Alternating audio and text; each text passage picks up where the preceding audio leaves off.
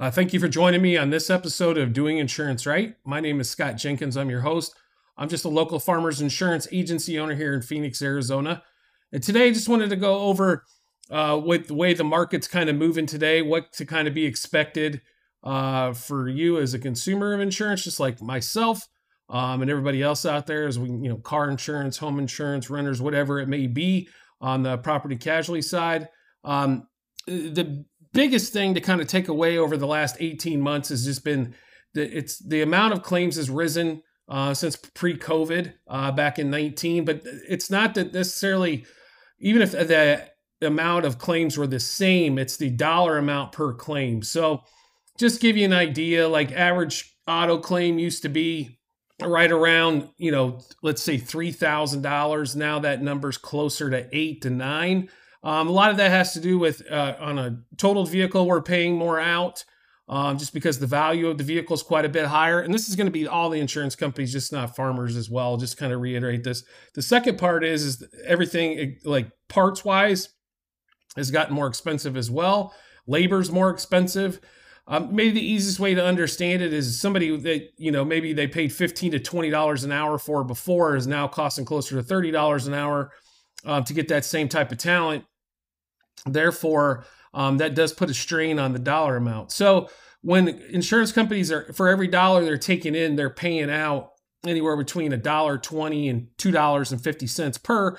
Obviously, you can't, you know, for every dollar you took in, if you had bills that were two dollars, um, you'd be broke in a hurry, um, as most people would. So, just something to keep in mind is they keep they're figuring out ways to try to slow down the claim dollar amount um, and get right side back. So basically, they want to be the insurance companies probably want to be in that 92 to 93 cent per dollar taken in um, as cost of insurance.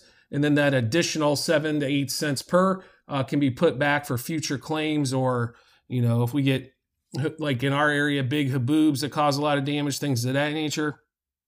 Um, so that's going to be um, a big one to watch there. So it, it, they're trying to do different things. Insurance companies have slowed down new business uh, where they're not allowing as many changes. They're trying to, um, you know, cl- slow down the claims people. Um, the, the people that have a majority of the claims is it's always, you know, we're all in a big group, but it's always, you know, you got 20% that never make a claim, 20% that uh, make a claim for everything, and then the additional 60 kind of fall in the middle. They'll occasionally have something uh, but for the most part, that has been, you know, the claim dollars have just gotten ridiculous. The house, the same thing. Average claim dollar on the house used to be closer to five.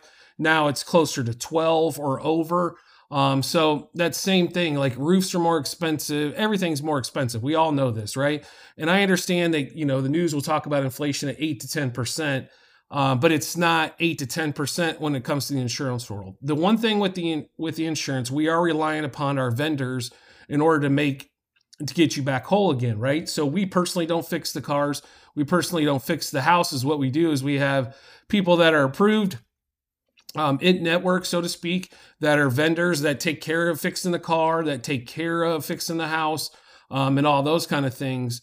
Um, it's just kind of you know, so we are relying upon them. So therefore, we can't really control costs all the way down, but they are going to try multiple different things. They've slowed down. Uh, Geico shut down new business for a while in a lot of states. Progressive did the same thing. Um, some other companies have joined suit in that, uh, where they're slowing down maybe some of the troublesome areas um, on that, like the coasts, for example, um, stuff like that. That's been affecting quite a bit of the company's bottom line. Uh, but basically, what they're trying to do is slow slow the claim dollar down. If that means they have to tighten up with the amount of clients, that's what they'll do. Um, so when you are shopping out there, you know, I, uh, my recommendation would probably be the the market's so volatile right now. I'd probably be looking for a big name, even if it's a couple bucks more.